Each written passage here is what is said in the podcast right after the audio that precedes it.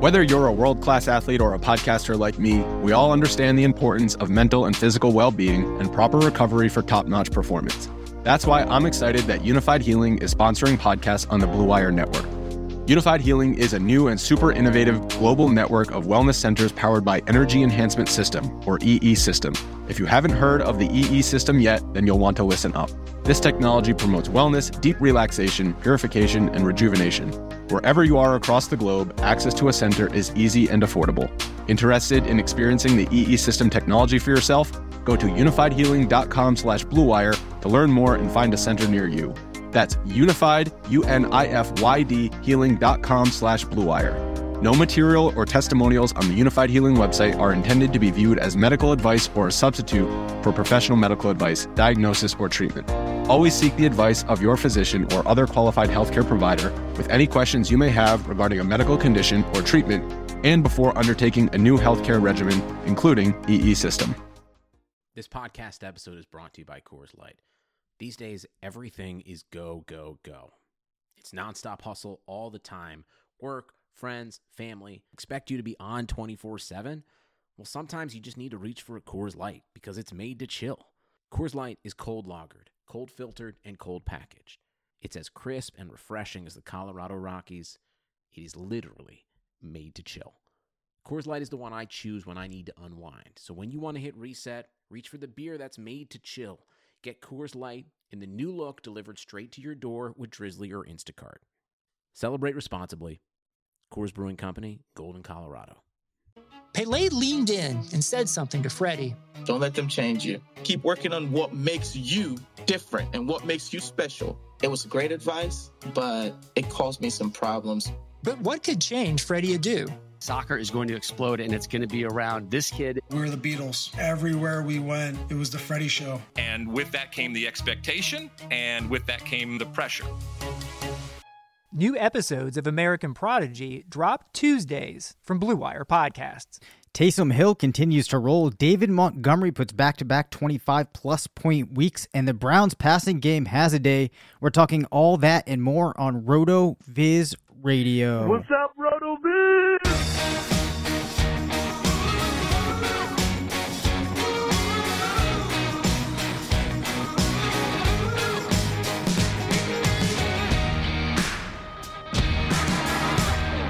Welcome back to RotoViz Radio, brought to you by Indeed and BetOnline. I'm Dave Caban, Senior Fantasy Analyst at RotoViz, joined by the Editor in Chief of Fantasy Labs, part of the Action Network, Matt Freedman.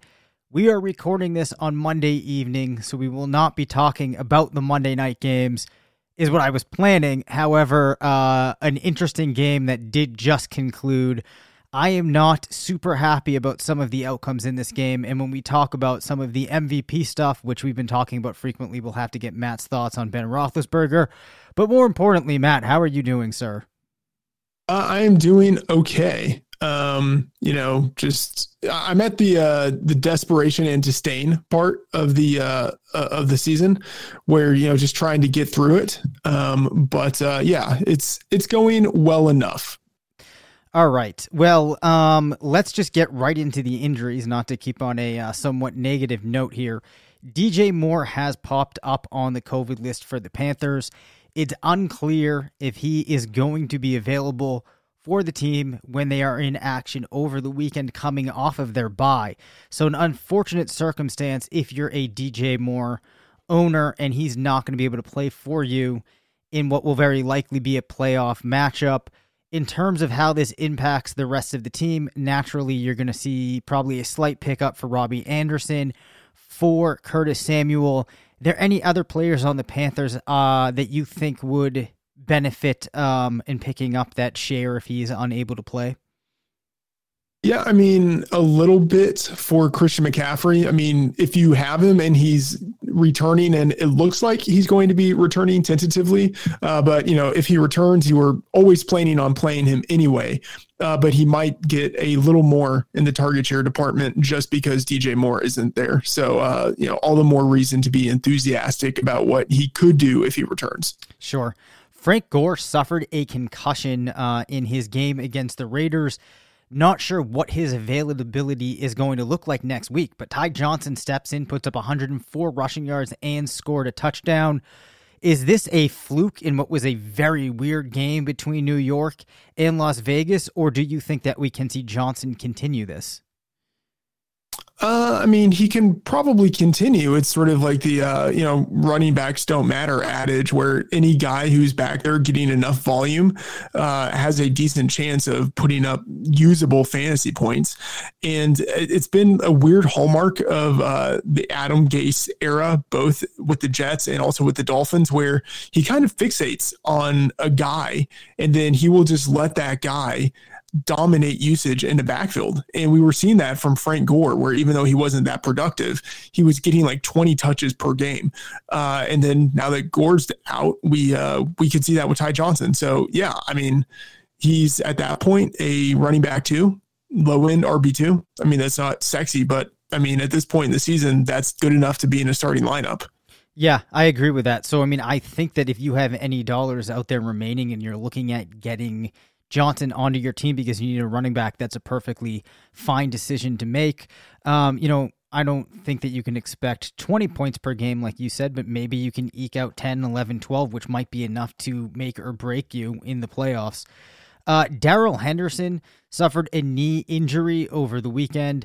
Uh, not very clear if he's going to miss any time, but he did have a long touchdown. Cam Akers, though, also scored, Matt. So I think that um, if Henderson doesn't play and you're an Akers owner, you're probably pretty happy about getting him into your lineup. I know we've talked about this backfield now for a couple of weeks. If they're both going, are we still in that si- that same kind of holding pattern where they're both getting time? Akers is looking better, but you can't really count on him getting a full workload. Or do you think that we're going to see a gap opening now that Akers continues to outplay Henderson?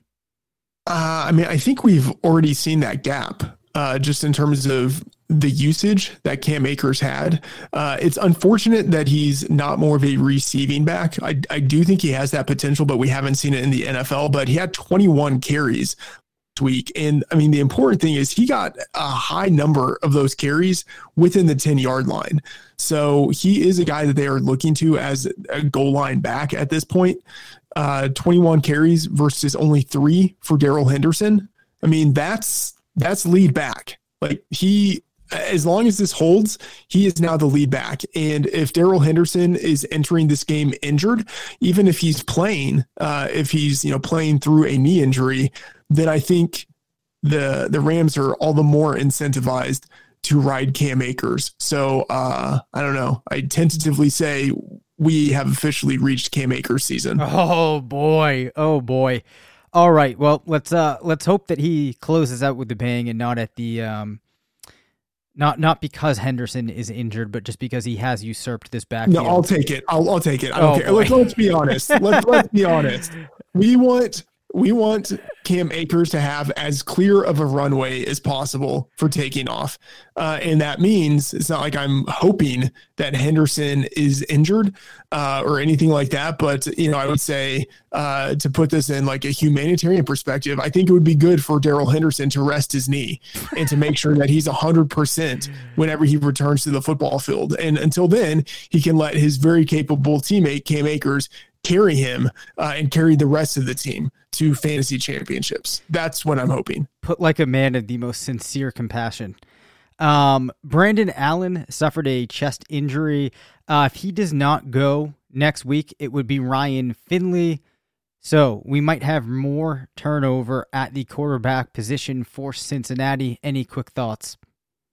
Oh, I can't believe we're talking about Ryan Finley. Uh, I mean, I don't know if it actually matters all that much yeah. to the, uh, the the playmakers in Cincinnati. Like, I don't know if it matters much to Tee Higgins or Tyler Boyd. Like, whatever you thought of them with Brandon Allen, that's pretty much what you should think of them with Ryan Finley. Right, and then actually, is is Tyler Boyd going to be out in Week 14? I mean, I mean, he was ex, uh, expelled. That's not the right word. He was ejected.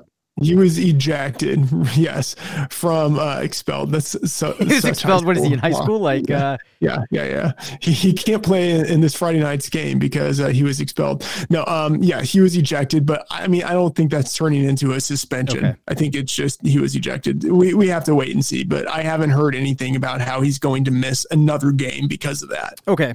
All right. So I think we have covered all of the injury related pieces unless there's any glaring omissions I mean, that I made. By the way, this was a pretty injury free week and a pretty uncovid impacted week. Right. Like we got lucky. You know, like week 13, that was pretty good considering where we are uh, in the year, just in terms of, you know, COVID is, uh, you know, spreading again and, uh, you know, everything like that. But we had a clean NFL week or as clean as it can be. Uh, I think we might get that again for week 14. All right, let's hope. So, as I said at the start of the show, Taysom Hill continues to roll. He's averaged 25 points per game since taking over in week 11. He's only thrown two passing touchdowns, both came over the weekend, has four rushing touchdowns. With people in the fantasy playoffs now, Matt, things really coming to the wire. How realistic is it that Taysom Hill keeps producing like he has for the rest of 2020. Let me say it like this not so much in how that production is coming perspective, but in terms of the fantasy point output. Um, okay, so I think we should keep in mind that he's played three games, and two of those have come against the Falcons. Uh, and they are one of the worst teams in the league against uh, opposing quarterbacks from a fantasy perspective. So great matchups there. Uh, and then the third game, which was in the middle, uh, was against a Broncos team that had no starting quarterback. So he was like at a clear advantage in all three of his games. Um, that said, I still think what we've seen out of him is pretty representative of what he could do going forward. But I mean, there are reports that Drew Brees is going to come back, or or at least could come back in Week 14, if not Week 14, probably Week 15. So I'm still not uh, really too interested in Taysom Hill in terms of what he could do going into the playoffs. Like, I don't think you're going to get you know like three strong weeks out of him just because he's not going to be the guy on the field. But uh, if news changes with Drew Brees, then I actually do think what we've seen out of Taysom Hill uh, is something that we could project forward. I mean, it's it's pretty similar, I think, to uh, end of season rookie Josh Allen, where he was actually the number one fantasy quarterback for the final six games of his rookie season. Um, I think we could see something like that because Taysom Hill, he does have that running ability and that gives him a lot of upside. And he does have really good pass catching weapons around him. And he's got one of the best offensive play callers in the league. So, uh, given all of that, yeah, I think he's a, I mean, it sounds so dirty to say it, but I think he's a, a like a top five, top eight fantasy quarterback whenever he's out there Oh with room for upside. Wow. I mean, that is wild. So, in my perspective, it is a little bit challenging to try to carry forward some of the touchdown production that is driving up his totals. Um, having said that, though, because he is in New Orleans, and it isn't unprecedented that we see quarterbacks scoring a lot of touchdowns now, I'm inclined to say that it does continue. I don't think that I'm quite as bullish as you are. I don't see him approximating an average of 25, but he definitely could go over 20. Uh, so if Brees doesn't return, I really think that people are going to be keeping Hill in their lineups, and I don't think that they're going to be sorely disappointed if they do, which is just a very crazy place to be in. Um, but I think it's where we are. Uh, Jared Cook rebounded over the weekend. We saw Michael Thomas have a fine game. So things are kind of looking up for the players there in the offense. I still think, though, that if you are invested in other players, you're hoping that Drew Brees comes back. That probably goes without saying. Yeah, I think that's fair. For Taysom Hill, it is a very uh, negative situation, I think, for the other players around him. Yes. So David Montgomery um, has been an interesting case this year. Had only had up until um, week 12 against the Packers one RB1 game, but it was worth noting at the time he has played a pretty grueling schedule one of the hardest of all running backs. It didn't really open up to week nine with his best matchup on the season in week 12 against Green Bay, then drew an even better matchup against Detroit. And we saw him string together back to back 25 plus point performances. Clearly, his two best back to back games of the seasons, three total touchdowns um, in those games on five for the season. The schedule sets up nicely. I actually think he closes strongly, Matt. Do you agree? Yeah, I, th- I think that's fair. I mean, and especially given the running back apocalypse that we've had this year, uh, Montgomery, given the workload, is a guy that I mean, if you have him, obviously you're starting him, but uh, I think you're starting him pretty enthusiastically, uh, in part because, especially now that uh, Tarik Cohen is out, we have a pretty decent sample of knowing what Montgomery can do as a receiver within that offense. And I, I mean, on the low end, it's three targets per game, but more realistically, it's you know four to six targets per game that he's going to be getting, and that gives him a pretty nice floor. Uh, and then you tack on top of that all of the rushing workload, where it's it's Montgomery and then it's Cordarrelle Patterson as this hybrid running back wide receiver as the guy who's behind him. So I mean, it's basically Montgomery getting not quite all of the work because they still give uh, Cordarrelle Patterson carries, but I mean, getting as much of the work as almost any other running back in the league. Yeah, well, he ranks seventh in opportunities among running backs. And you talk about the floor, his lowest point total on the season was 7.2 against Tennessee in week nine. So there definitely is a floor built in there. And for a player that has really felt like he struggled, he ranks 15th in points per game um, in PPR scoring. So, you know, if you have Montgomery, I think he might pay dividends for you down the stretch. Baker yeah, Mayfield, he's got, yep. he's got this matchup against Houston. Uh, Houston is one of the worst teams in the league against opposing running backs. So, I mean, week 14, perfect spot for David Montgomery. Very nice. Baker Mayfield threw for 344 yards and four touchdowns over the weekend. We've now seen Jarvis Landry with back to back solid games. Uh, how do he and Higgins fare with the remaining schedule that the Browns face, which includes the Ravens, the Giants, and the Jets? I mean, the Ravens, that's a tough matchup. Um, so I'm actually now just finishing up my uh, wide receiver cornerback matchup piece for week 14. And uh, a clear downgrade, I think, is Jarvis Landry, where even though he's getting a really high uh, share of targets uh, without Odell Beckham on the field, uh, he's going to be going against he's going to be going against Marlon Humphrey this week uh, in the slot, and like that is a really tough matchup. and so I mean, Landry still might get, you know, I don't know, like eight to 10 targets, but uh, I think they're going to be pretty low quality targets. So uh, he's someone I would probably be looking to fade this week uh, against the Giants. Um, it's interesting because James Bradberry, who's playing very well this year, he doesn't go into the slot. So Landry could still have a pretty good game against him. And then against the Jets in week 16, I mean, it, it is on. Like they were playing like three backup cornerbacks.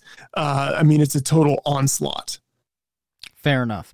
All right. So this week, uh, maybe not so much as in week 14, weeks 15 and 16, looking a little bit better. Um, Marvin Jones has been racking up air yards 168 last week, 234 over the weekend, 12 targets in back to back games. Of course, Kenny Golladay has been out. If you look at the splits between when Marvin Jones is playing with Kenny Golladay and when he's playing without, you see 8.9 PPR points versus 14.89. Uh, the targets jump from four and a half to 8.29. The yards go from about 37 to 62. It's unclear exactly what's going on in terms of Kenny Golladay returning to action, but nonetheless, I think it's been pretty encouraging for Marvin Jones. Uh, the question becomes, Matt, is he a locked in starter when Kenny Golladay is not in Detroit's lineup? Yes, I, I do believe that he is. Um, but for week 14, he has a pretty tough matchup against Jaire Alexander. Uh, and so I think if you have him, you start him, but you kind of have to adjust your expectations down a little bit. Week 15 against Tennessee could be pretty good uh, given the state of their secondary. But of course, Adoree Jackson could return. by week 15, uh, which means their secondary would be stronger. And then week 16 has a matchup against Tampa Bay. And I'm imagining he would be going against Carlton Davis. So, like, three matchups that might not be all that good coming up, but because of his usage, I think you still have to start him. Got it. Um, Jonathan Taylor, another encouraging game. This is the first time I've I've really found myself on the show, uh, getting pretty excited again. 13 attempts, 91 yards. Uh, a receiving touchdown on three receptions, 44 yards. He had 16 opportunities to Nyheim Hines, nine, and Wilkins, seven.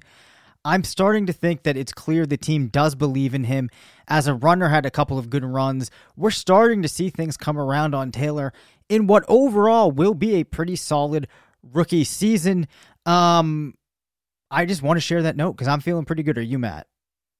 Yeah, I mean, we're looking at a guy who is pacing still for over 1,200 yards from scrimmage as a rookie, and that's pretty good. And uh, who has been better as a receiver than anyone would have anticipated, and who still has, I mean, it's not like this metric is everything, but like 4.1 yards per carry. Like, it's not like he's been trash as a runner.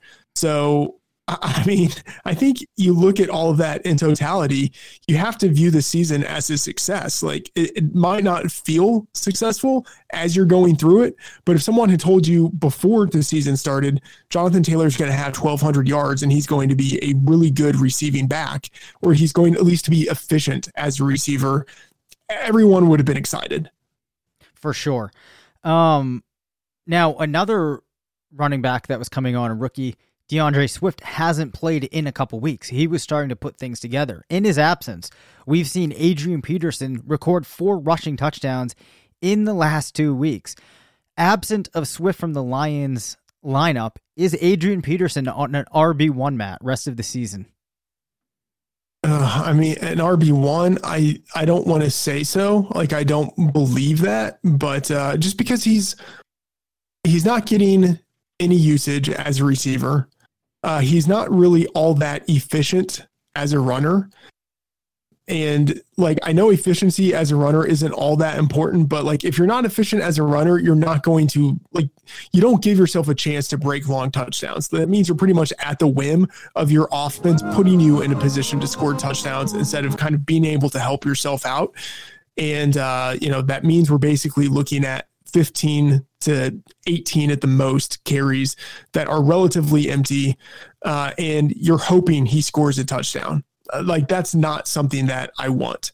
The production has looked good because of the touchdowns, but uh, I don't know. I mean, it's it's you're you're hoping. You know, at that point, you're just hoping that things work out. That said, going against the Packers in Week 14, um, it's a situation where because uh, the Lions are underdogs, they might not really have all that much opportunity to give Adrian Peterson the ball, but the Packers are really bad against opposing running backs. So maybe Peterson actually is able to have a better game than expected. Yeah, so my opinion on this, and I kind of asked it slightly tongue in cheek because he's kind of on that border. I don't really think that you'd expect an RB1 type of outlook from him. The expected points have been decent, though um, 15.7 against Houston, 13.8 against the Bears. So he's actually been fairly efficient going over expectations. But like you said, the workload for Peterson, because it's largely to the run, and he's much less involved as a receiver, doesn't have that. Uh, high ceiling like other players at the position might. So if Swift doesn't play, I think you're getting some reliable production from Peterson, um, but it's probably going to be capped outside of. And also, I mean, I don't think you're going to be banking on two touchdowns from him a game. So yeah, that's kind of where we are um, Here's, with Peterson. Yep. Here's another way of thinking about it. If the Lions had a great offense and you knew that they were going to be lighting it up and putting their goal line back in the position to score touchdowns, then you would be totally fine with a running back who had a pretty inefficient 50 ish yards or so each game but you knew he's got a pretty decent chance each game of scoring one to two touchdowns. But like that's not the case with Adrian Peterson. He's just going to have an inefficient 50 yards and you're hoping for the touchdown. So there's a really big difference there. You know, I still think one of the things that makes considering Adrian Peterson very difficult is the fact that he is Adrian Peterson. Uh, he's just a different Adrian Peterson than the one that is lingering in the back of people's minds.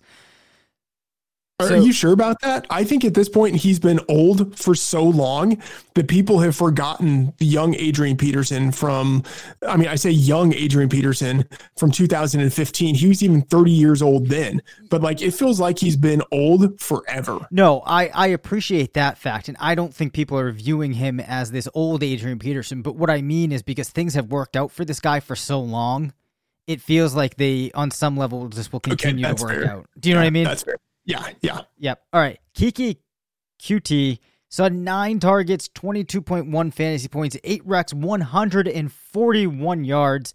Uh, over the weekend, that was more targets. He also saw more air yards than Brandin Cooks. I know last week we didn't paint the most optimistic picture for him. Do we need to adjust that prior?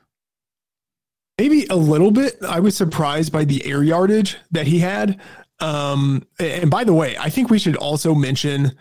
I mean, I can't believe I'm going to mention Chad Hansen, but um, like Hansen was the number three receiver, and I mean, it's guaranteed that he's available on waivers in every league. And I, I mean, I'm not going to put too much stock in what he did in college because he was, you know, like a fourth rounder at uh, California, but he was actually really productive in college. So just something to think about. Like, I don't think he's a total fluke. Like, he was actually, uh, I think, an underappreciated player entering the league. And with a quarterback like Deshaun Watson throwing to him, um, he could actually be someone who who surprises a little bit. Now back to uh back to Keke. Um the nine targets, I mean that's that's legit. Like uh if if he had nine targets every game, I almost don't care what his air yardage is. Yeah. You know, like the fact that he's able to convert it is all the better. But uh, if he's getting nine targets, like you would probably start Jarvis Landry each week if you knew guaranteed he was going to get nine targets. Now, that's not to say like Coutee is guaranteed nine targets, but it's really encouraging that that's what he got. for sure. Um, and I, I do think it's worth noting that yeah, you can take away something from him because uh, one of his targets, you know, count or one of his receptions accounted for a lot of his yardage. But like you said, I mean, the nine targets you can't really overlook. Um, moving along off of Houston, the Eagles benched Carson Wentz, uh, who completed just six of 15 for 79 yards and no touchdowns. Brought in Jalen Hurts, who did a little bit better, uh, managed to record a passing touchdown. Overall, not a fantastic day for any of the wide receivers, except you could maybe make the case Greg Ward, who led the team with 14.7 points given expectations. Uh, Dallas Goedert, Jalen Reagor, 11.5 points. Miles Sanders, only 3.1 points in this game. How bad is this turmoil in Philadelphia for the team's fantasy prospects? And then in terms of how bad Carson Wentz has been, Matt, do you think that the team should turn things over from Wentz to Hurts? Just for a little perspective, uh, Wentz has thrown on target on only 61.4% of passes. That's one of the worst rates in the league. Terrible sack percentage of 9.4, one of the highest in the league. Really, if you're looking for positives on Wentz in advanced metrics, one of the few things you can point to is the average depth of his throws at 8.5 yards. Beyond that, you're struggling to find anything. I don't think there's really anything good to look at with Carson Wentz. Um, he wasn't all that great as a rookie. He was okay, but you know, like not that great. Um, he had a good second season, obviously, but uh, that, at this at this point, it feels very fluky. Like either that was just him playing extremely hot, or uh, maybe that's who he was at the time. But because of the injuries he's had since then, he's just a shell of his former self. Um, either way, I don't know if it really matters. I think the bottom line is that he's not the guy that everyone was really excited about in 2017. And it feels like he's entering like the bad version of the Ryan Tannehill zone where you have a guy who's like 29, 30, like start, he's not there yet, but like next year he's going to be 29. And it feels like the Eagles are still going to be in evaluation mode on this guy. And it's his sixth year. Um, I mean, I think they made a pretty big mistake in paying him, I don't know, what was it, like a hundred million dollars or whatever. Uh, Fantasy Mansion, uh, aka Podfather, had a pretty good tweet or a couple of tweets on this. Uh, here it is the Eagles' five year plan. Okay, we need to trade way up for an old, erratic North Dakota State quarterback prospect, win a Super Bowl with someone else, pay the bad quarterback $128 million, then surround him with JJ Arcega Whiteside and Jalen Reagor instead of DK Metcalf and Justin Jefferson. Um, yeah, draft a modern NFL quarterback in the second round the year after we commit 100 plus million to the bad quarterback, but refuse to play the new quarterback until we are totally humiliated, but somehow still in playoff contention. Oh boy. Um, great stuff there from the Podfather. Yeah. Um, I mean, that feels very accurate. Uh, and I would say that at this point, there's there's nothing redemptive in the Carson Wentz situation. I think either they stick with him, and that means they totally blew a second rounder on Jalen Hurts, or uh, you go to Hurts and you're basically admitting that you blew $128 million on a guy you probably shouldn't have drafted in the first place. Yeah, so Carson Wentz does not become an unrestricted free agent until 2025. Um, like you said, with those dollars, they are really invested in him. You know, the part of the challenge here too, I feel like, um, if they're trying to move forward, like you said, you used that second on Hurts. Now, Hurts is a player that I liked, but does he feel like somebody who's going to come in and radically change things versus Carson Wentz? Probably not. Um, and being locked into Wentz when there are other passers that they could potentially take going down the line, it, this just feels like the situation where they're going to keep looking at this sunk cost. And I, I'm glad I'm not an Eagles fan, Matt. Yeah, uh, yeah. It, it seems much better to be a Patriots fan right now. um, yes. So New England coming off, and I'm glad that you mentioned the Patriots because I actually didn't have anything in the in the show notes on them, but there was a question I did want to ask you. So let's take a quick pause here to hear from one of our sponsors, and then we will talk about Damien Harris.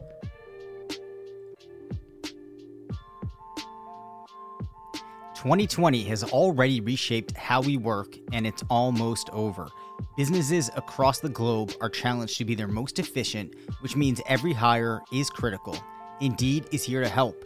Indeed is the number one job site in the world with more total visits than any other job site, according to ComScore. Indeed helps you find quality candidates quickly so you can focus on hiring the person you need to keep your business going. Unlike other sites, Indeed gives you full control and payment flexibility over your hiring. You only pay for what you need. You can pause your account at any time, and there are no long term contracts. And now, Indeed's new way of matching you with candidates instantly delivers a short list of quality candidates whose resumes on Indeed match your job criteria, and you can contact them the moment you sponsor a job, making Indeed the only job site that can move as fast as you do. 73% of online job seekers in the US visit Indeed each month, according to ComScore total visits, so it's clear Indeed can help get you the quality hire you need. That's why more than 3 million businesses worldwide use Indeed for hiring. Right now, Indeed is offering our listeners a free $75 credit to boost your job post which means more quality candidates will see it Try Indeed out with a free $75 credit at Indeed.com slash BlueWire. This is their best offer available anywhere. Go right now to Indeed.com slash BlueWire. Offer valid through December 31. Terms and conditions apply. So, as I mentioned, I wanted to ask about Damien Harris. Now, to just give a little context on Harris, on the season. He's gone over 100 rushing yards three times. Um, he has been fairly efficient, actually, uh, maybe even more than fairly, pretty efficient. 5.1 yards per carry, 641 yards on 126 rushes. Not really getting used as a receiver. Only five targets, has caught four for 52 yards. It's been feeling like a pretty good season for Matt, uh, uh Matt for Harris as a fan watching the games. Of course, just two rushing touchdowns. And a lot of that is going to be due to the fact that you have a quarterback that is taking away a lot of opportunity for those rushing touchdowns. So I personally feel somewhat encouraged about Harris as a player, uh, but not a huge fan of the current situation. Of course, we don't know what the Patriots quarterback situation looks like long term. With that information, what is your perception of Harris now? And as a dynasty asset, where do you think that he should be valued? I really like Harris. Um, I well, think he's a big he bodied had- uh, SEC Alabama back, right? Of course, yeah. Uh, uh, so yeah, I mean, he could be doing nothing, and I would still love him, just like uh, Trent Richardson doing nothing. love that guy. Um, okay, so with Harris, I think there are two pretty significant sources of latent potential with him. One, the receiving game. Um, we know from his time at Alabama that he's like at worst an average receiver and i would say he's probably above average and it's not as if i'm going to make too much out of uh, a five target sample but anytime they throw the ball to him he's done a pretty good job uh, i think they could give the ball to him a little bit more as a receiver and he could start to take off a little bit so that's one if they use him a little bit more as a receiver um, I mean, he could really develop, I think, into a, a three down back. Uh, the other thing, as you mentioned, is the touchdowns. Um, he's not always going to have only like one touchdown per 50 carries.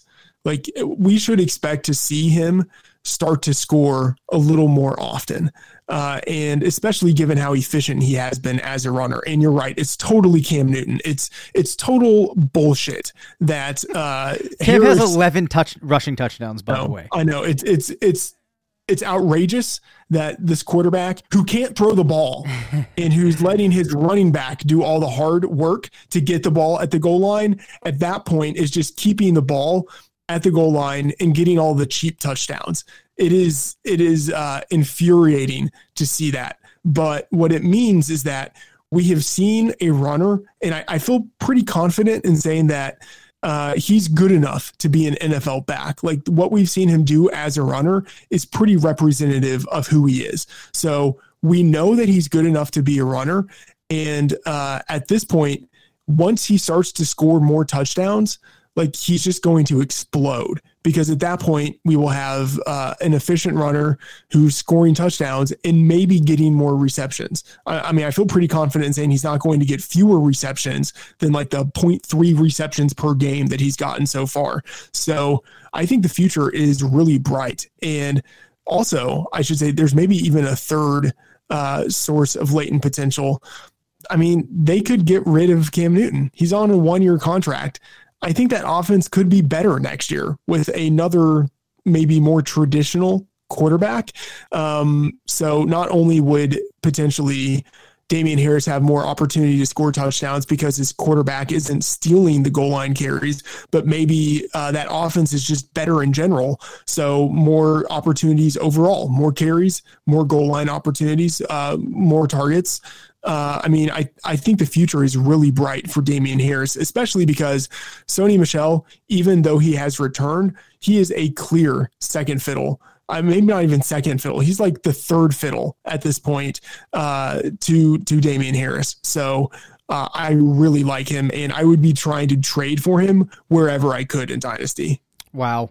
Um, you know, I, I have been impressed. I've I've liked him. Um, I'm maybe not quite as high as you are, but I think the other thing to note is this Patriots team has been one where the conventional wisdom with the backfield every year, and deservedly so, has been you don't know which guys you can play. Well, we're starting to reach a point where it looks like James White is not becoming or not maintaining this significant role in the Patriots offense. He's getting older. You have a player in Rex Burkhead who at this point in his career, no spring chicken.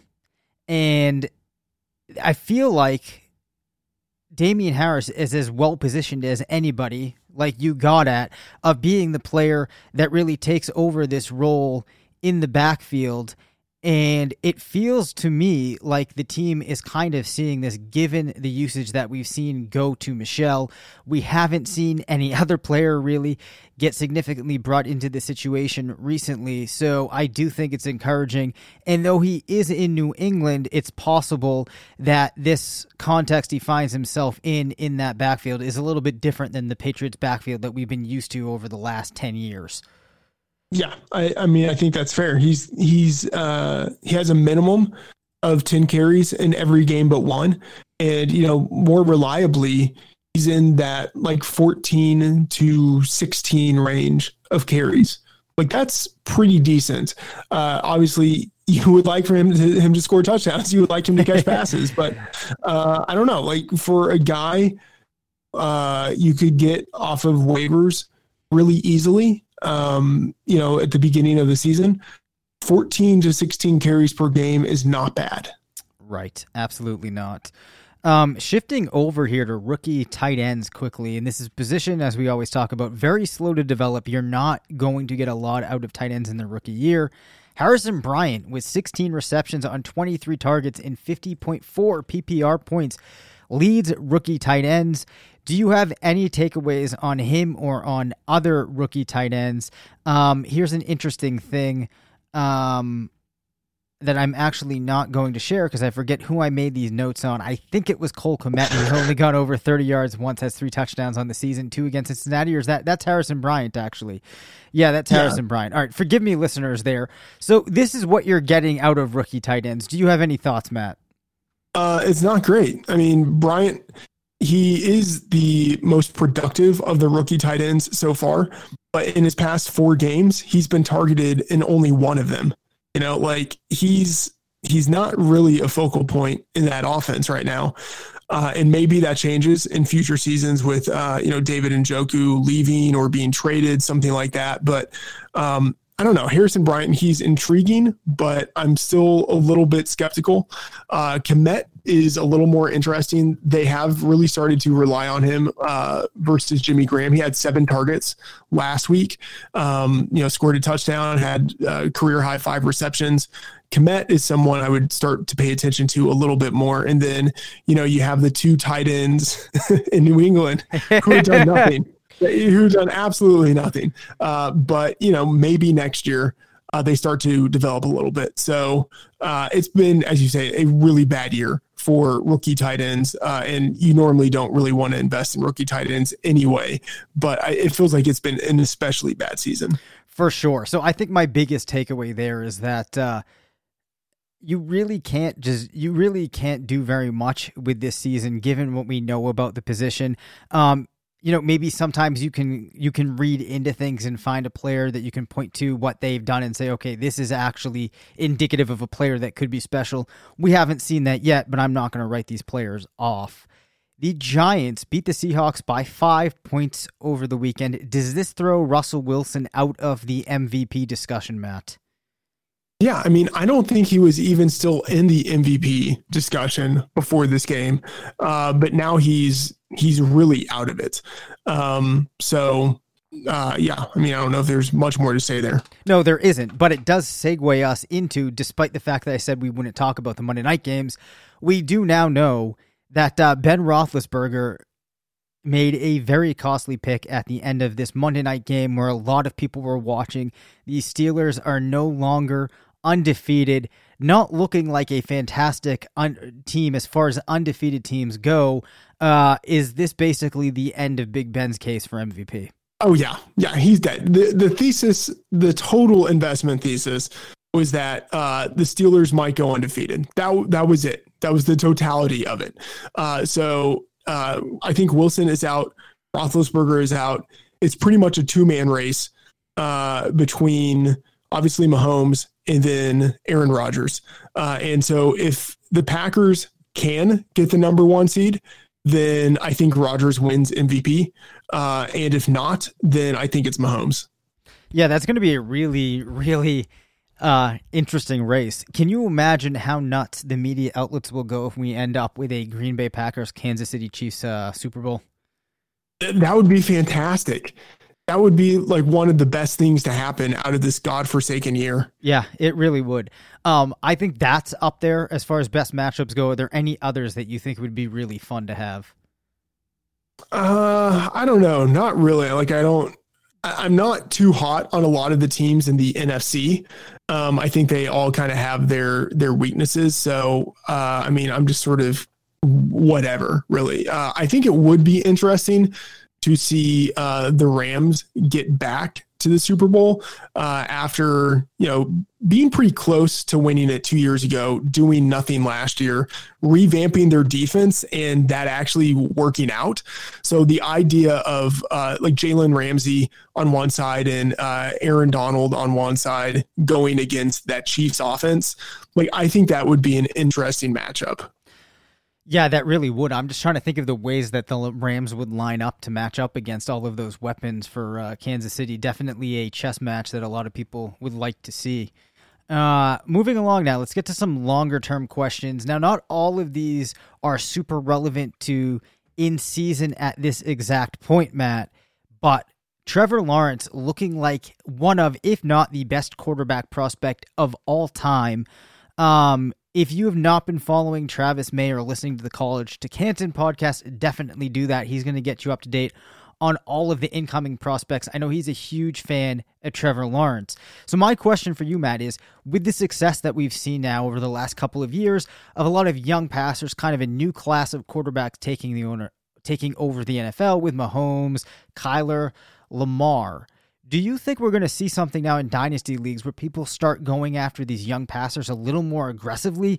And do you think that that starts to get guys like Trevor Lawrence into the first round of drafts as soon as next season?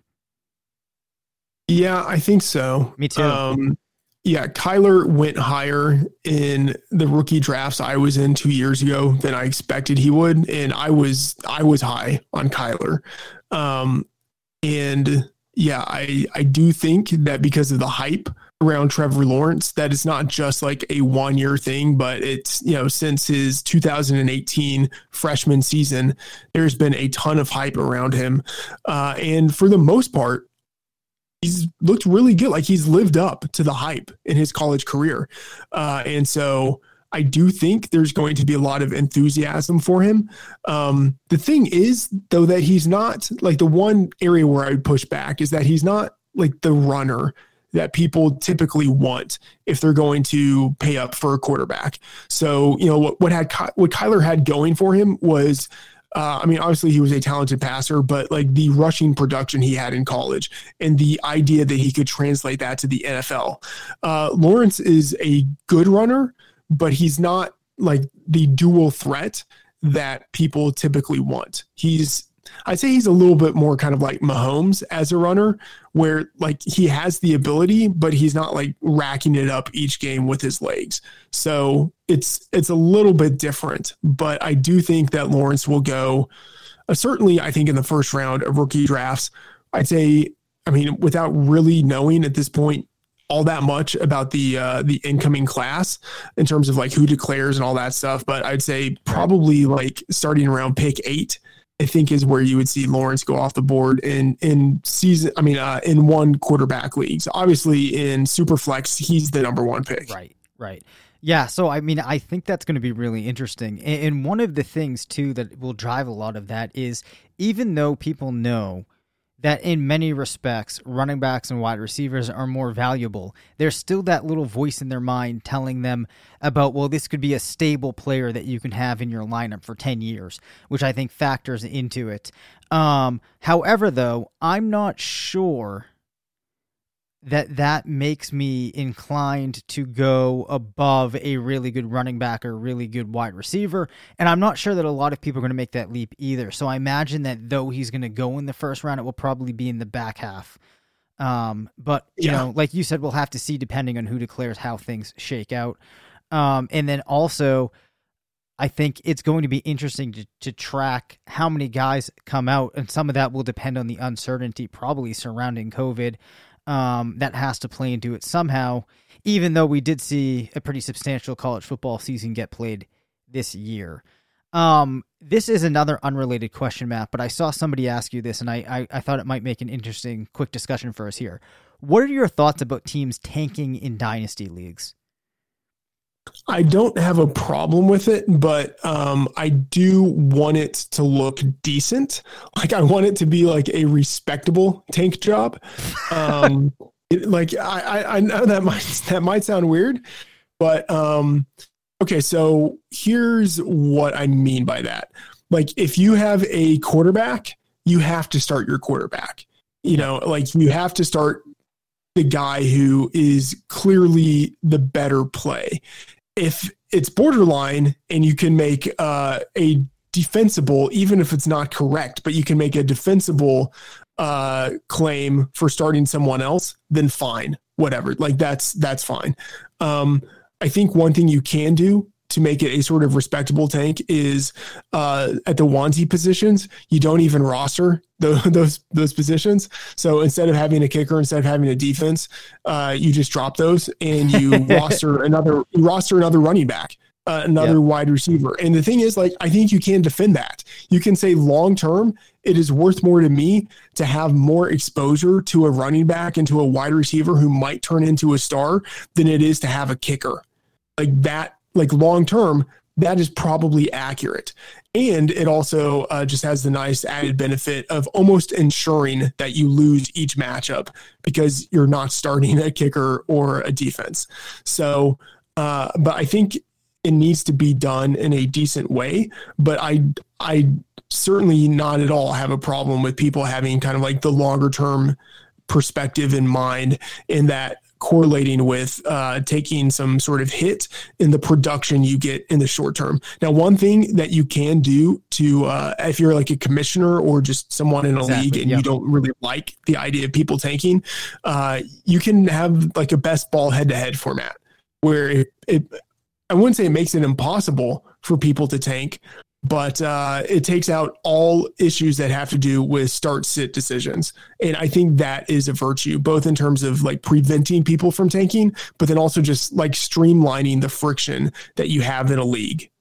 Yeah, exactly. So my my take on this is if you don't have any rules that are in place and I don't like a rule that's just a blanket like you can't tank. I think if teams want to tank and try to rebuild, that's a fine thing for them to do. Uh, but if it does become an issue, some of that might just be reflective of the way that the league is set up because you could basically just have it in your rules that each week a team needs to play all of their players, right? Or needs to play a player at every position. And yeah. then then they can have, you know, crappy players go in there or also maybe because one of the biggest knocks on tanking is that it's going to skew things in the league as far as teams making the playoffs go. Well, then maybe you do something to balance things out so it's not all head to head and then you throw in some aspect of um you know points into the equation. That way the teams that are tanking can go about that. They're not going to score a lot of points and the teams that are looking to make the playoffs can get in on the merits of the points that they have scored. So i don't really have a problem with teams tanking unless they're doing something that their league doesn't allow for. Just take a vote on it in your league get the consensus and go with it um, but you, you know, the thing that always gets me and that bothers me too is when people will try to make for certain things in fantasy football, they want to make this argument that you're trying to approximate something like a real league. Yet then when things like tanking come up, people will have a problem with it. It's like, well, we all know tanking goes on in the real NFL, so um, you know, you can't have your cake and eat it too. Moral of the story is I think that it's up to the league to take a specific action to tweak things in the league that's either going to do make an incentive to not tank or that's going to allow teams to do it but you know not sacrificing the integrity of the teams that will make the playoffs which i think is perfectly doable. Yeah uh, i think that's right. All right my final question for you matt and i posed this poll on twitter and it got fairly interesting results. To be very honest i think this is an impossible question to answer but we're going to see which way you lean you can build a dynasty team around one of the following groups of players. Who do you choose? So we have four options here. They're all a quarterback, running back, and wide receiver. Team one, Justin Herbert, Antonio Gibson, Calvin Ridley. Team two, Josh Allen, Jonathan Taylor, DK Metcalf. Team three, Dak Prescott, James Robinson, and Tyreek Hill. Or team four, Kyler Murray, Clyde Edwards Helaire, and CeeDee Lamb. The team that got the most votes was Allen, Taylor, and Metcalf. Team with the least was Prescott, Robinson, and Hill. Who do you think is the number one dynasty wide receiver right now? Hmm. I would say that right now, like in my personal opinion, I think that I do give a slight edge to Tyreek Hill. Okay. I think I probably have Metcalf ahead of Hill. Yeah because he's so much younger. Yep. And because quarterback is just kind of whatever.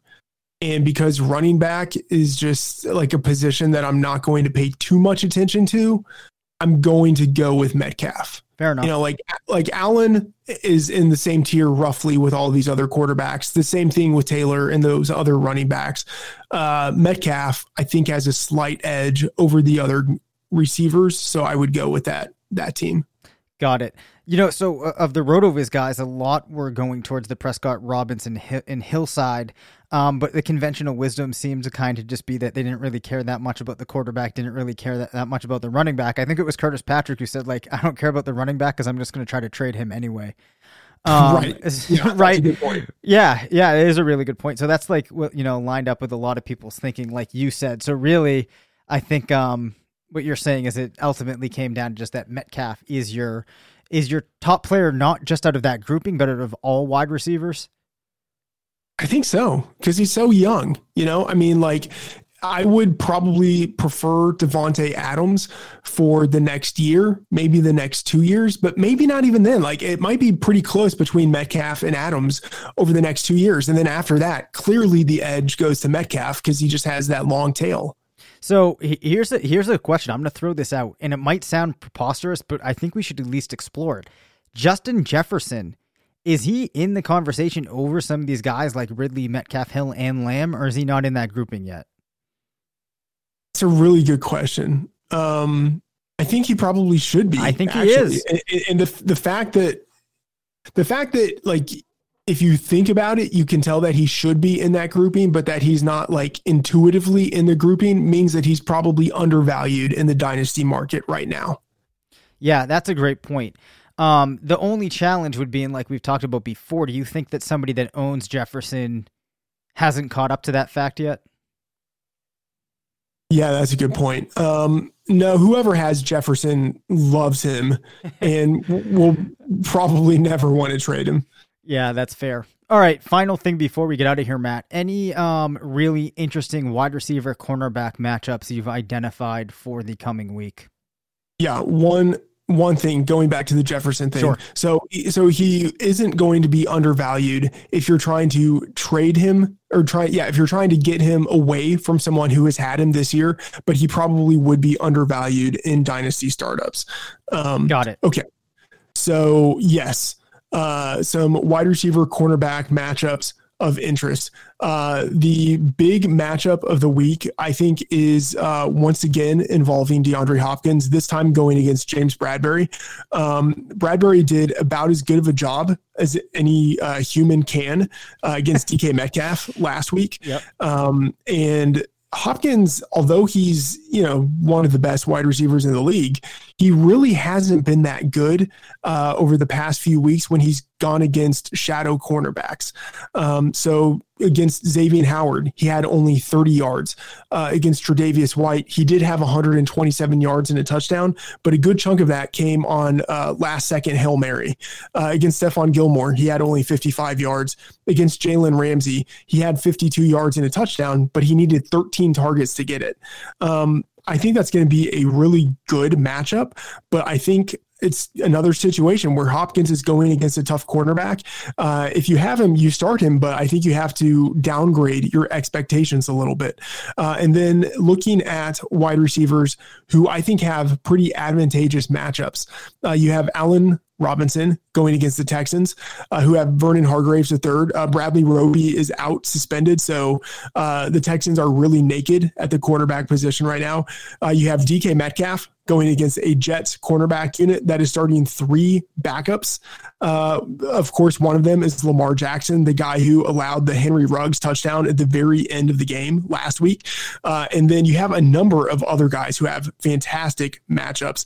Tyreek Hill going against Nik Needham in the slot uh, for the Miami Dolphins, and then Davante Adams going against a Detroit Lions uh, team that is without number one cornerback Desmond Trufant, and also without um, their first round pick. So starting backups, uh, really at both outside cornerback positions, Davante Adams could really clean up. Yeah, Davante Adams is he's going to score like 45 points. Um, Random note here, but you mentioned Lamar Jackson. I am not a fan of Lamar Jackson purely for the reason that he always creates this annoying issue in uh, a database that is not uh, created with unique identifiers between him and the Baltimore Ravens Lamar Jackson.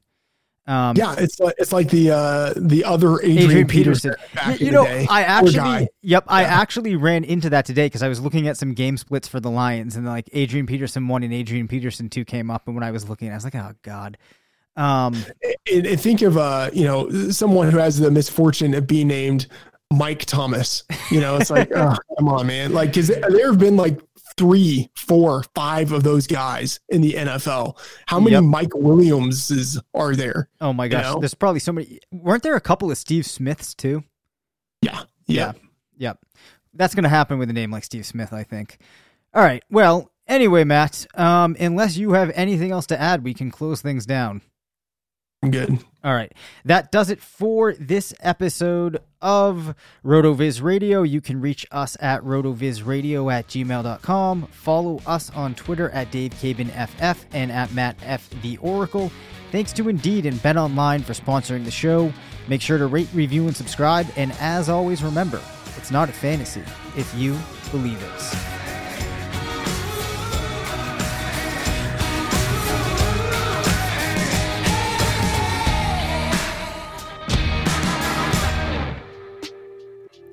Football is back in swing. You might not be at a game this year, but you can still be in on the action at BetOnline. Bet Online is going the extra mile to make sure you can get in on every possible chance to win this season. From game spreads and totals to team, player, and coaching props, BetOnline gives you more options to wager than anywhere else. You can get in on their season opening bonuses today and start off wagering on wins, division, and championship futures all day, every day. Head to BetOnline today and take advantage of all the great sign up bonuses. Don't forget to use promo code BLUEWIRE at betonline.ag. That's BLUEWIRE, all one word. BetOnline, your online sports book experts.